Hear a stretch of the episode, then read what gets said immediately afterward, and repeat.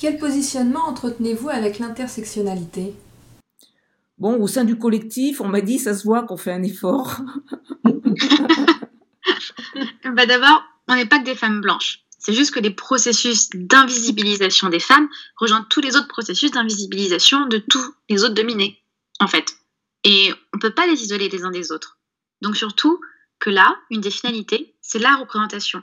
La représentation d'un monde qui ressemble au monde réel dans lequel on vit. Et donc le monde où on vit, bah, c'est pas un monde blanc d'hommes cinquantenaires en fait. C'est assez caricaturel et schématique. En tout cas, dans nos préoccupations et nos présences.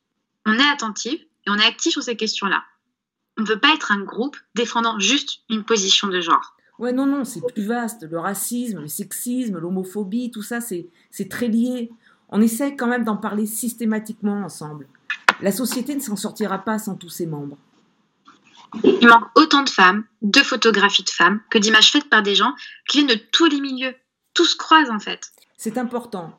Est-ce qu'on se définit comme un groupe intersectionnel? Je sais pas. Mais en tout cas, nous, on porte, on va au-delà de juste les femmes. Ça peut pas être autrement.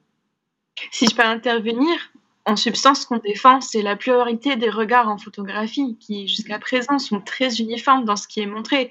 Et cette exigence de pluralité, elle demande effectivement la présence des femmes, elle demande aussi la présence de tous ceux qui ne sont pas représentés aujourd'hui.